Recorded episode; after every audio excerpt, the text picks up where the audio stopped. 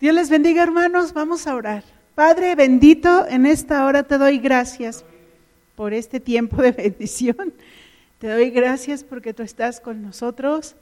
Gracias Señor porque tú guardas nuestra vida y nuestro corazón. Y también gracias Señor porque tú eres fiel y verdadero. En este momento yo te ruego Señor que seas tú hablando, tu palabra seas tú hablando y seas tú también Señor llenando nuestros corazones. Permítenos Padre aprender más de ti. Permítenos Señor conocerte más. Permítenos Señor estar a tu lado, Padre, en tu presencia. Llénanos, por favor, sea tu Espíritu Santo en esta hora, sea tu, misericordia, tu amor y tu gracia, Señor, en el nombre de Jesús, y sean tus palabras, Señor, en el nombre de Cristo Jesús. Amén. Amén. Bueno, pues yo en este momento yo quisiera preguntarte y quisiera que reflexiones sobre esto. Eh, ¿Qué sucede en ti? ¿Qué sucede en tu corazón? ¿Qué sucede en tu mente cuando, cuando vives momentos de crisis? Cuando vives momentos difíciles, ¿qué es lo que está pasando en ti? ¿Qué es lo que está pasando en tu corazón? ¿Qué es lo que está pasando en tu interior? Y muchas veces esos tiempos de crisis hacen y provocan en nosotros situaciones y circunstancias que a veces ni siquiera la gente que está a nuestro alrededor cercana conocía de nosotros. En predicaciones pasadas el pastor nos decía que una crisis puede sacar lo mejor de nosotros o puede sacar lo peor de nosotros. Y yo quisiera que eh, reflexionáramos un poco sobre esto, sobre ¿Qué es lo que sucede en nuestro ser, en nuestros pensamientos, en nuestro corazón, cuando vivimos momentos de crisis, cuando estamos en una situación o en una circunstancia difícil?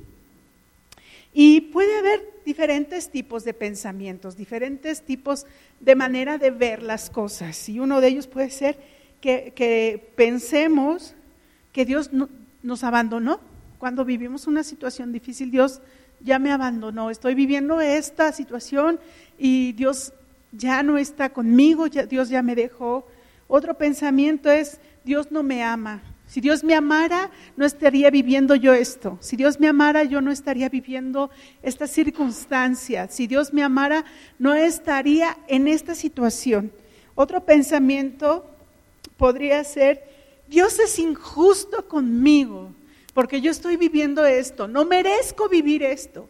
Yo soy fiel a Dios, yo diezmo, yo ofrendo, yo oro, yo voy a la iglesia, yo alabo al Señor y yo yo estoy viviendo esto de una manera injusta. Esto no debe de estar pasándome a mí.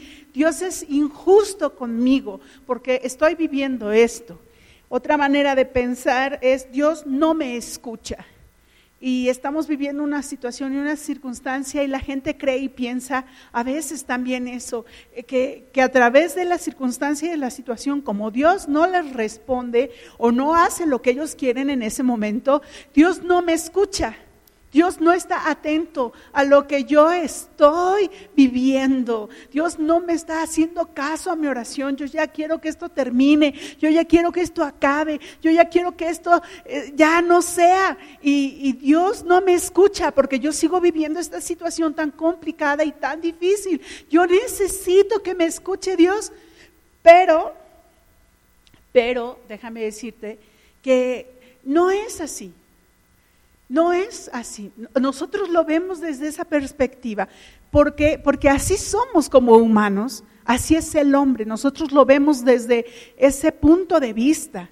Y muchas veces eso impide que podamos realmente darnos cuenta de lo que Dios desea trabajar en nosotros, hacer en nosotros, cambiar en nosotros y, y hacer que nuestra vida sea diferente vivimos muy, muy bien mientras no tenemos o no estemos pasando por pruebas, por tribulación o por aflicción. Cuando estamos así, sin pruebas, sin preocupaciones, sin aflicciones, parece como, como que la vida es bella, ¿verdad? Ah, qué bonito. No tengo problemas, no tengo ninguna situación en la cual preocuparme, no tengo ninguna situación en la cual estar eh, pensando, en la cual no, no duermo. Eh, todo eso ya quedó en el pasado. Ahora la vida es bella, la vida es hermosa. Estoy como en una nube flotando. Y sabemos que esa realidad pues no es real. Cuando pasa eso, cuando realmente yo me he dado cuenta que cuando pasa ese tipo de situaciones y circunstancias, es porque algo, algo viene de nuevo para, para tratar conmigo. Yo no voy a decir que Dios nos lleva no nos lleva a pastos verdes a descansar, claro que sí, nos lleva a pastos verdes a descansar, pero el Señor no nos va a dejar como estamos. El Señor no nos va a dejar como yo soy, como tú eres. ¿Por qué razón? Porque si nosotros hubiéramos alcanzado ya la estatura del varón perfecto, pues estaríamos ya en el cielo. Pero aún no estamos en el cielo, estamos aquí en la tierra. Y eso tiene un propósito y tiene una, un porqué. Y nosotros tenemos que descubrir ese porqué y, por, y debemos de descubrir ese propósito. Debemos de visualizar las cosas como Dios desea estamos acostumbrados a vivir la vida como nosotros creemos y pensamos. Y, creemos que eso está bien. Y vivimos el día al día sin preocuparnos y decimos no hay problema. Pero aquellos que tienen problemas y situaciones difíciles, entonces sí, ellos se ubican y pueden pensar todo lo que nosotros, todo lo que te comenté hace un momento. Pero eso no deja, eso no deja de que de que Dios trabaje con nosotros. Y todas, todos esos pensamientos que vimos hace un momento, que escuchamos hace un momento, bueno, pues todos esos pensamientos Dios quiere quitarlos aún de tu vida y de mi vida.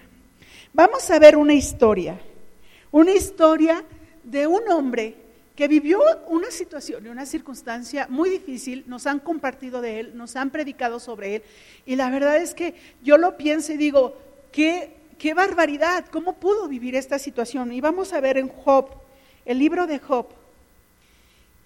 Y vamos a ver en el versículo, en el capítulo 1, versículo 1, y es uno de los libros que, que, donde Dios me ha hablado de una manera muy especial, muy, muy especial. La verdad es que Job ha sido uno de los libros donde Dios me ha hablado de una manera muy especial y yo espero que lo haga también en tu vida. Dice el capítulo 1, versículo 1. Hubo en tierra de Uz un varón llamado Job, y este era hombre perfecto y recto, temeroso de Dios, apartado del mal. Era un hombre perfecto, recto, temeroso de Dios y apartado del mal.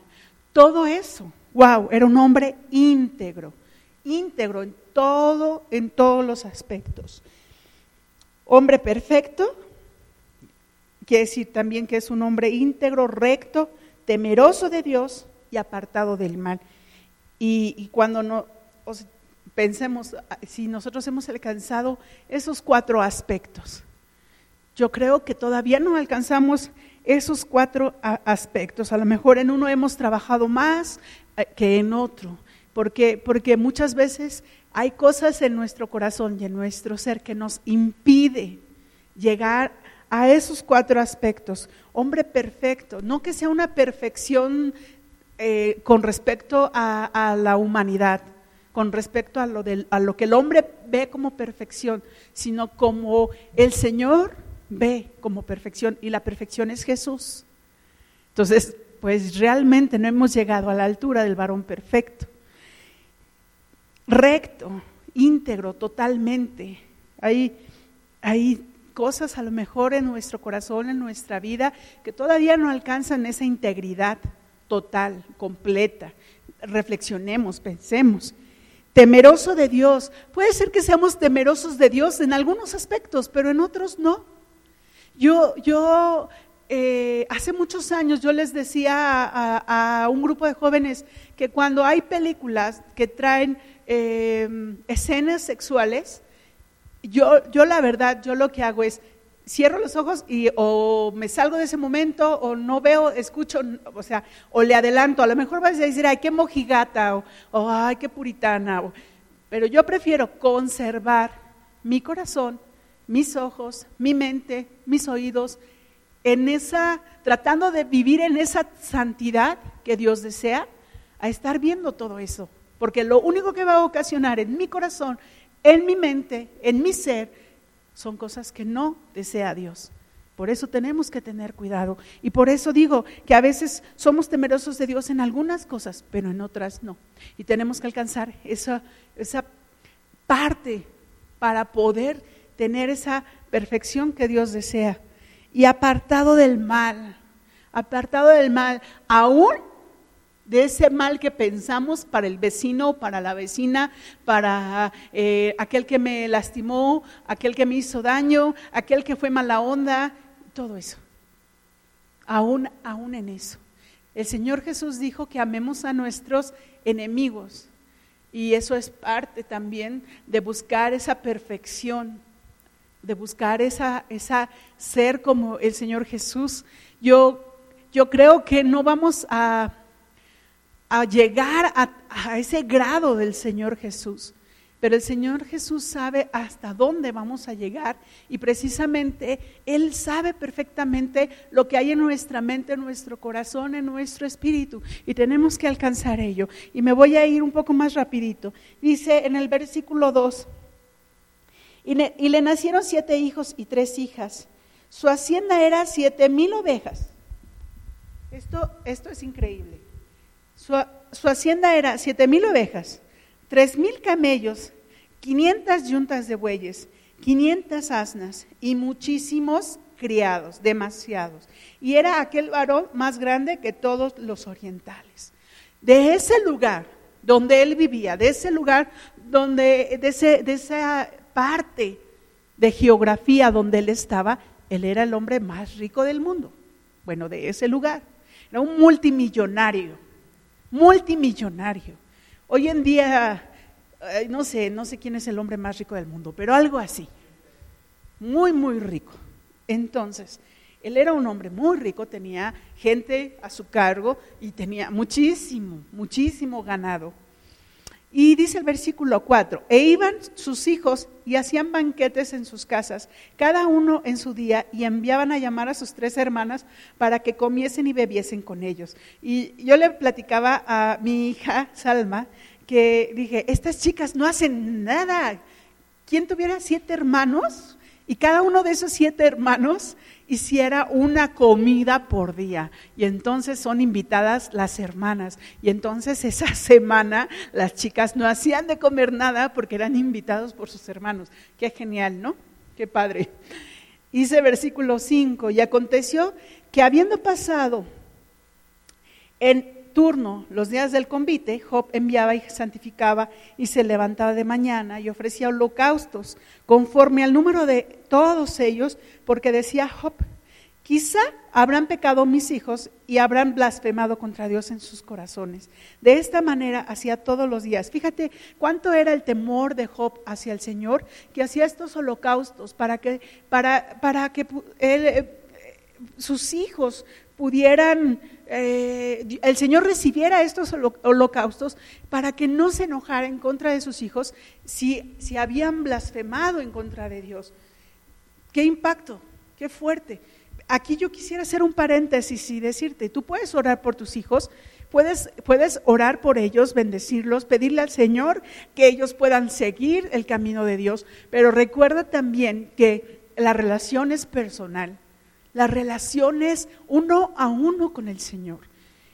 Y, en vez de, hacer el holocausto solo en tu hogar, lleva a tus hijos con, en la presencia de Dios y presenta a tus hijos delante de Dios y presenta a, a, Dios delante con tus hijos y háblales a ambos, por, a tus hijos de Dios y a Dios de tus hijos. ¿Por qué razón? Porque de esa manera puedes transmitir tu fe a tus hijos. De esa manera puedes llevar esa fe a tus hijos.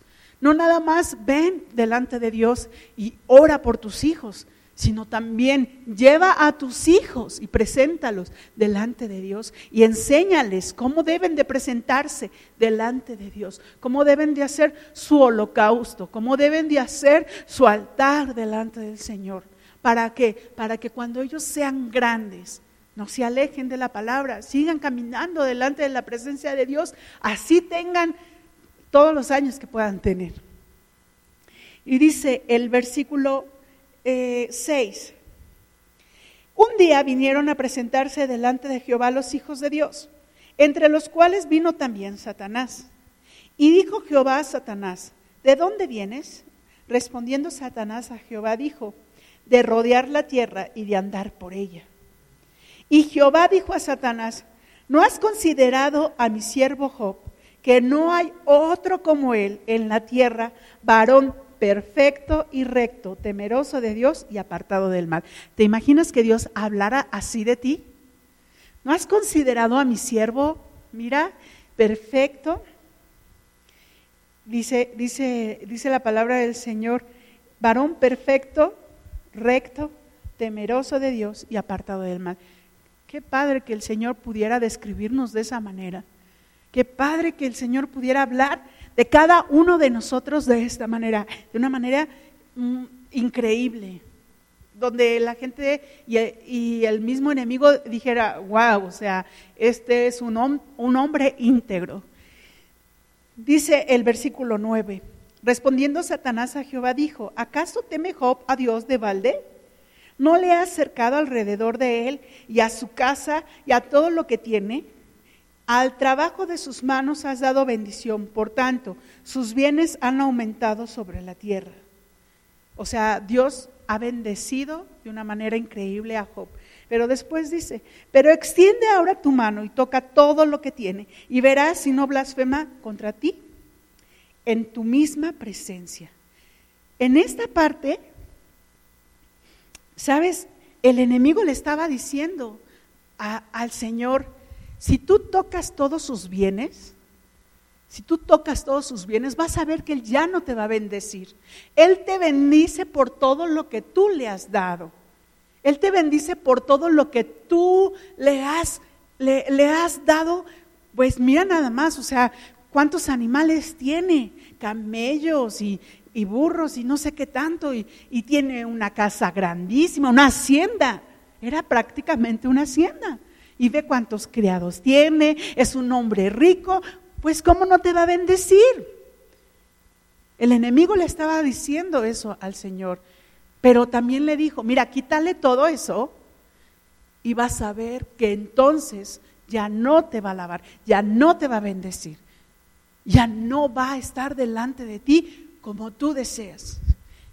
Qué fuerte, perdón, qué fuerte, qué difícil porque eso trajo algo a Job y a su vida que, que le causó tristeza.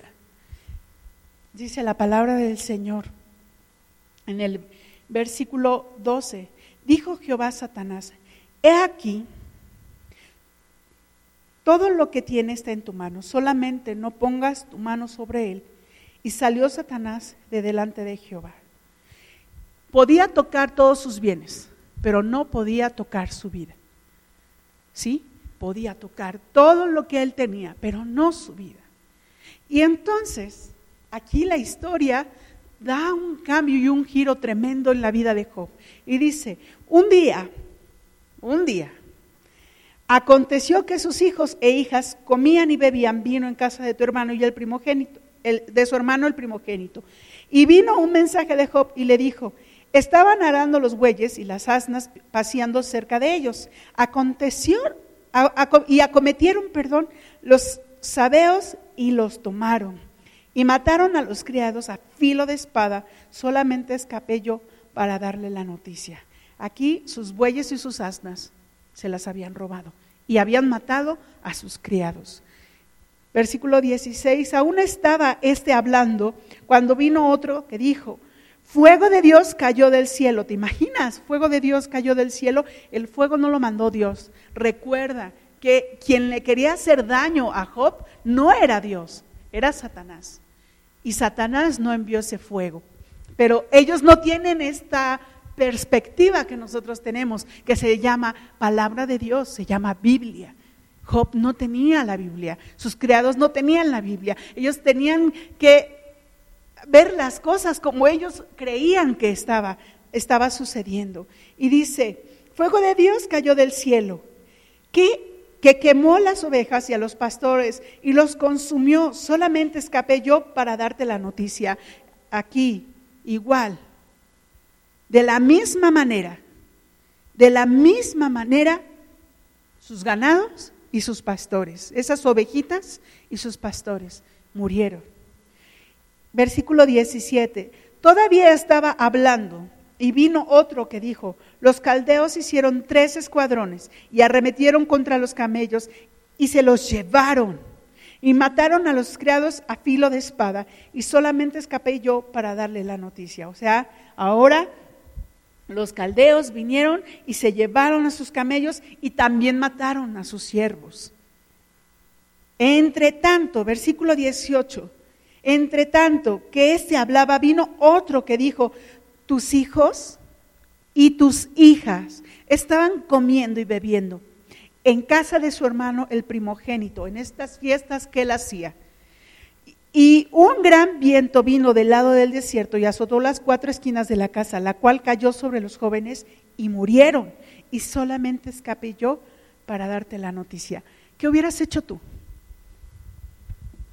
¿Qué hubieras hecho tú si todo lo que tienes, aún tus hijos y tus hijas, fueron tocados por, por esta catástrofe y murieron?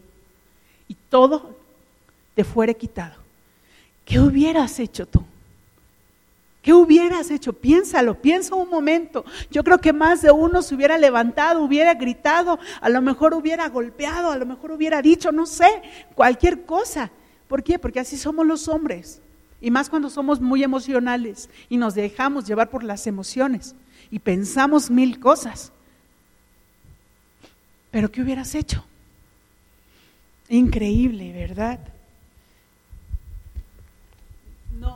No solo murió un hijo, sino que murieron todos sus hijos, los diez, los diez hijos. Y dice en el versículo 20, esto es lo que hizo Job. Entonces Job se levantó y rasgó su manto y rasuró su cabeza y se postró en tierra y adoró. ¿Tú podrías adorar a Dios en una circunstancia igual? Ahorita la gente, lo que se está viviendo en todo el mundo, hay, hay países que ya están como más libres, pero aquí en México no. Aquí en México estamos escuchando que, la gente se sigue enfermando, que la gente sigue muriendo. La semana pasada escuchaba de una, una persona en otra iglesia, una mujer que, que enfermó y dos de sus hermanos también enfermaron y sus dos hermanos fallecieron. ¿Tú adorarías al Señor en una circunstancia así? En una circunstancia igual, a lo mejor me dices, ah, claro, sí, ya lo he hecho. ¿De verdad? ¿De verdad no hubo resentimiento en tu corazón? ¿De verdad no hubo un, un, sentir en tu espíritu y en tu alma en el cual digas, ¿por qué Dios?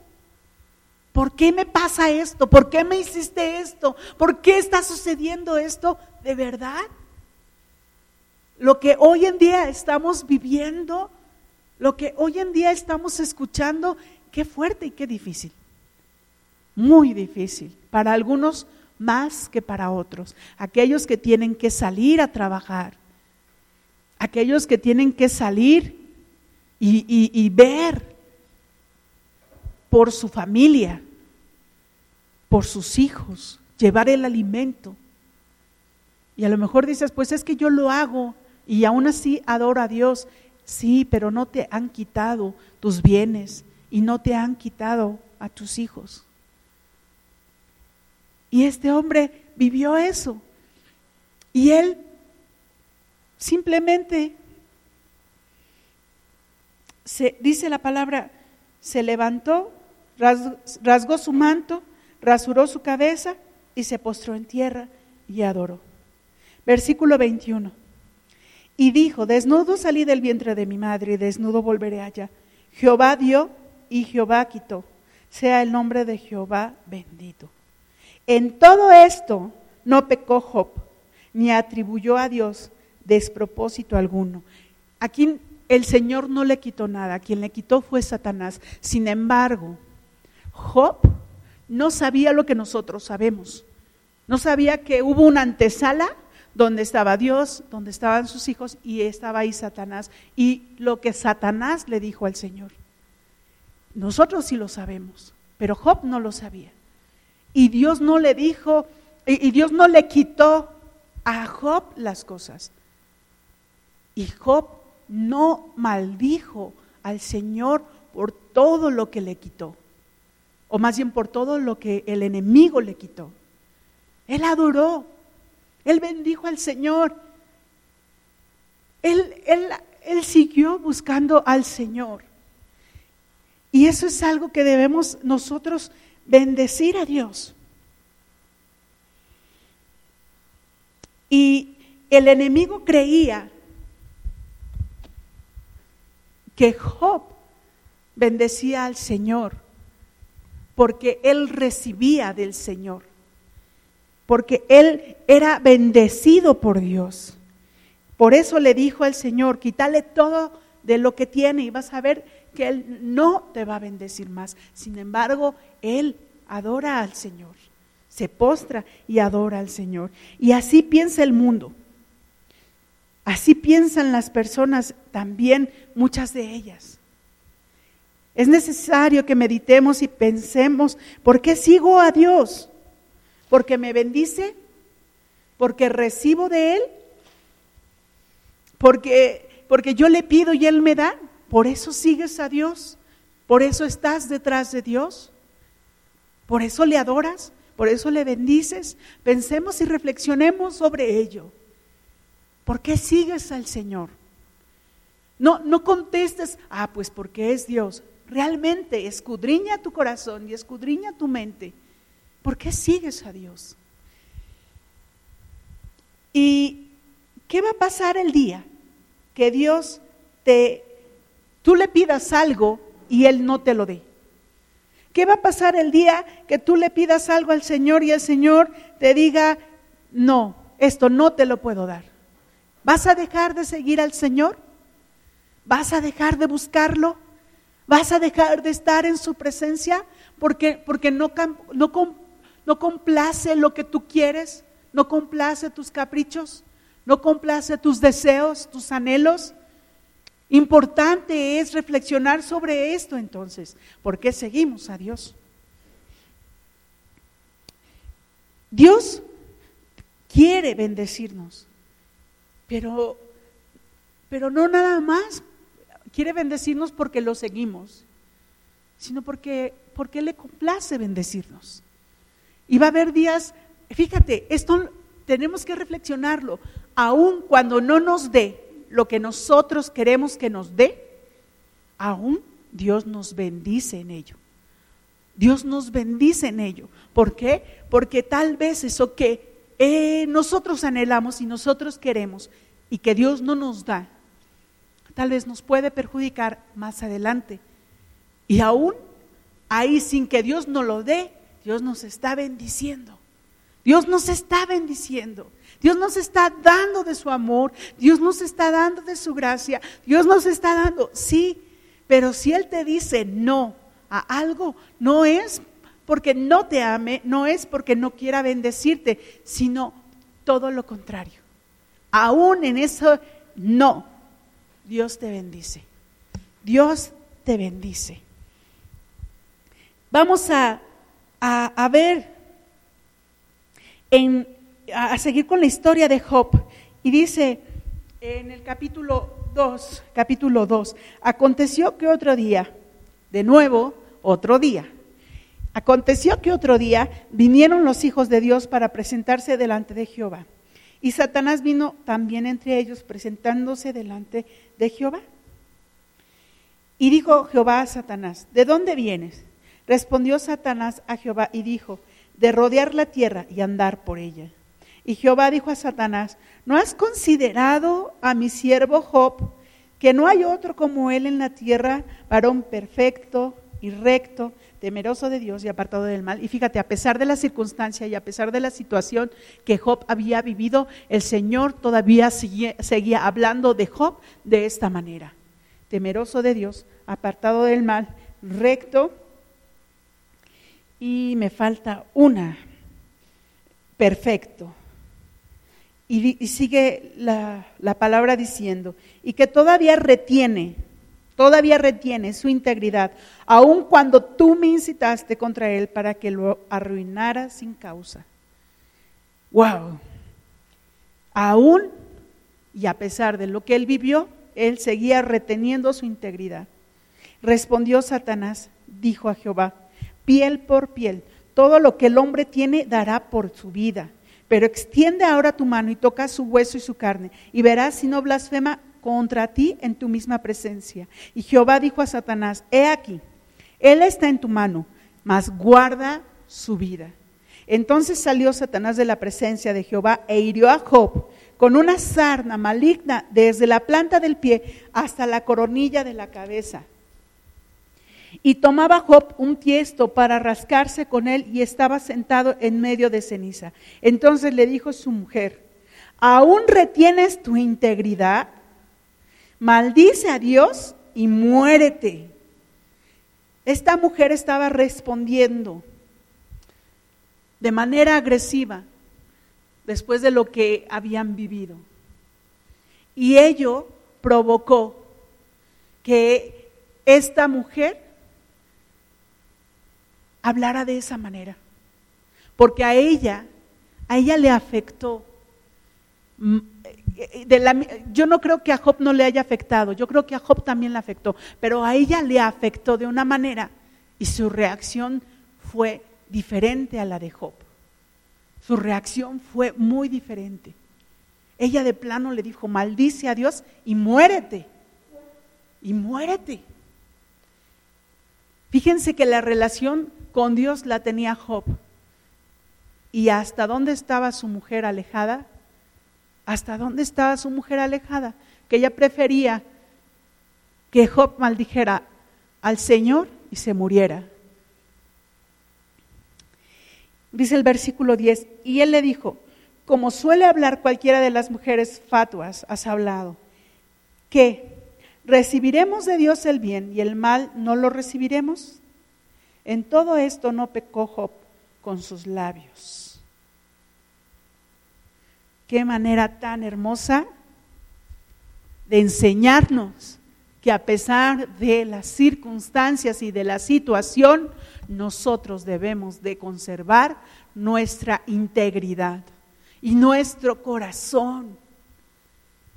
Yo no quisiera ser como la mujer de Job, una mujer insensata la palabra dice que la mujer sabia edifica su casa, mas la necia con sus labios la derriba. Y esta mujer estaba ya derribando todo lo que tenía. ¿Qué era lo que tenía? Su esposo. Ya no le quedaba nada. Ya no tenía nada. Y en vez de ser una mujer sabia y prudente, al hablar de plano fue una mujer imprudente, totalmente. Cuidado con nuestra manera de hablar. Cuidado con nuestra manera de pensar también, de decir las cosas, porque en esa imprudencia podemos nosotros ofender a Dios. Podemos decir cosas que después puede tener situaciones y circunstancias complicadas y difíciles.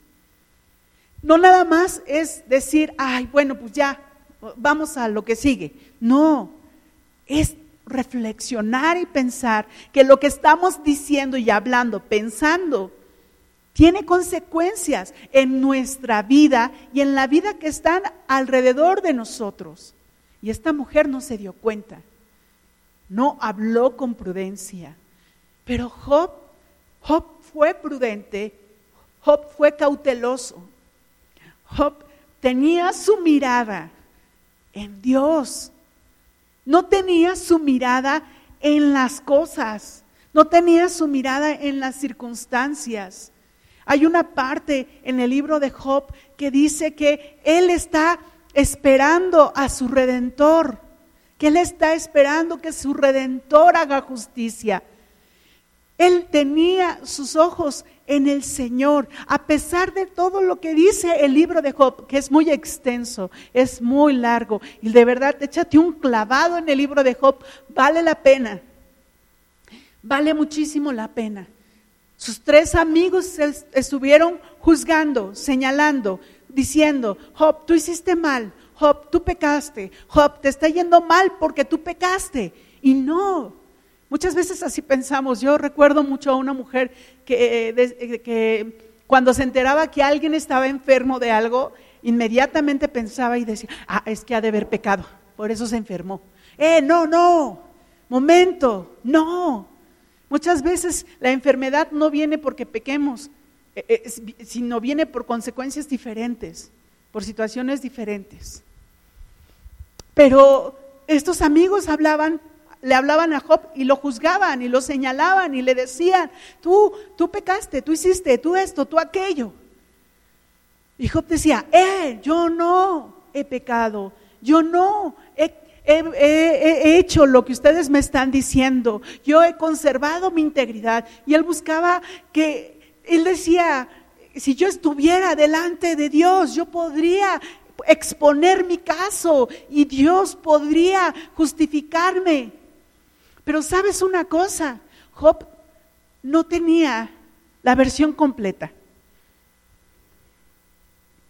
La versión completa. Y la versión completa es toda la Biblia. La versión completa es todo el libro. ¿Sabes por qué? Porque es necesario todo el libro.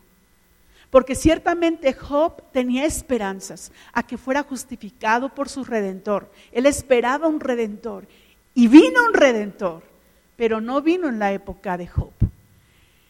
Si tú lees el libro de Job, te vas a dar cuenta que el Señor mismo es quien le habla a Job a través de un torbellino y le explica y le dice muchas cosas, pero nunca le dijo porque vivió esa situación.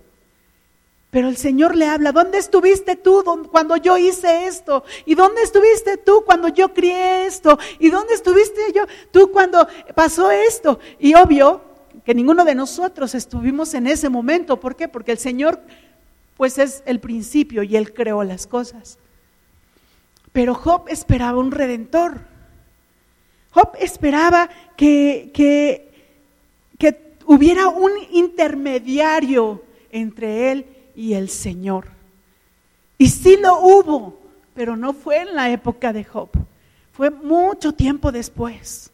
Muchísimo tiempo después. Y eso es lo más hermoso, porque es el ahora, el cual nosotros podemos ser redimidos por ese redentor, redimidos por ese Señor que vino a quitar, redimir, quitar nuestro pecado y cargarlo Él en la cruz.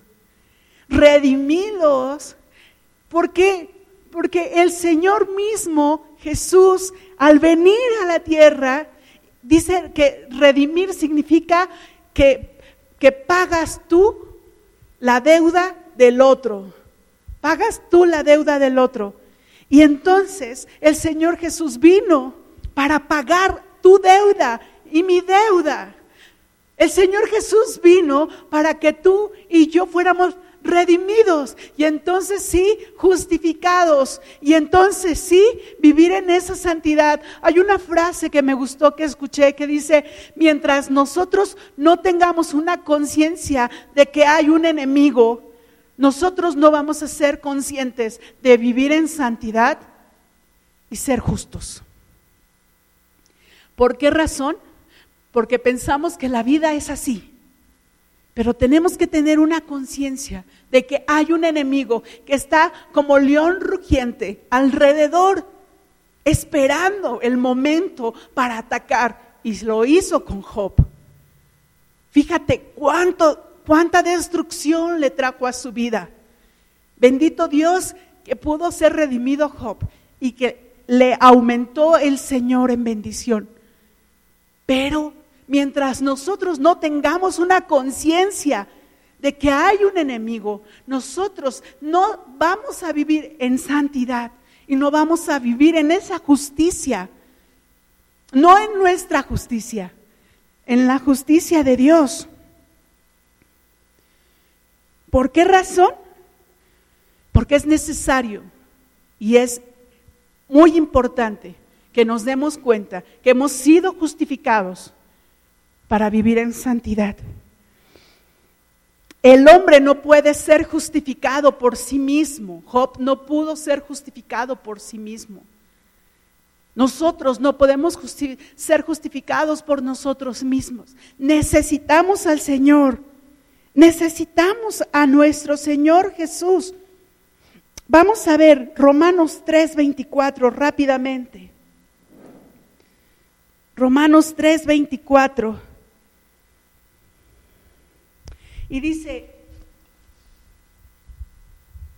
Y dice la palabra del Señor, siendo justificados gratuitamente por su gracia mediante la redención que es en Cristo Jesús. Nosotros no somos justificados por nosotros mismos, ni por nuestras obras. Somos justificados en Cristo Jesús. A quienes, dice el 25, a quienes Dios puso como propiciación por medio de la fe en su sangre, para manifestar su justicia a causa de haber pasado por alto en su paciencia los, pecados pasados, con la mira de manifestar en este tiempo su justicia, a fin de que Él sea justo y el que justifica al que es de la fe de Jesús. Para ser justificado necesitamos fe. Hay que dar ese paso de fe.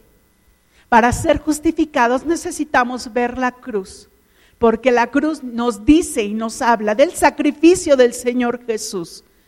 Para ser justificados necesitamos ver a Jesucristo como nuestro Señor y como nuestro Redentor, porque de otra manera no podemos ser justificados.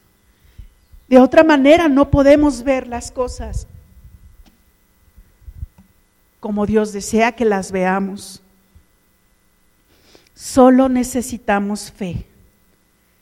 Solo necesitamos fe.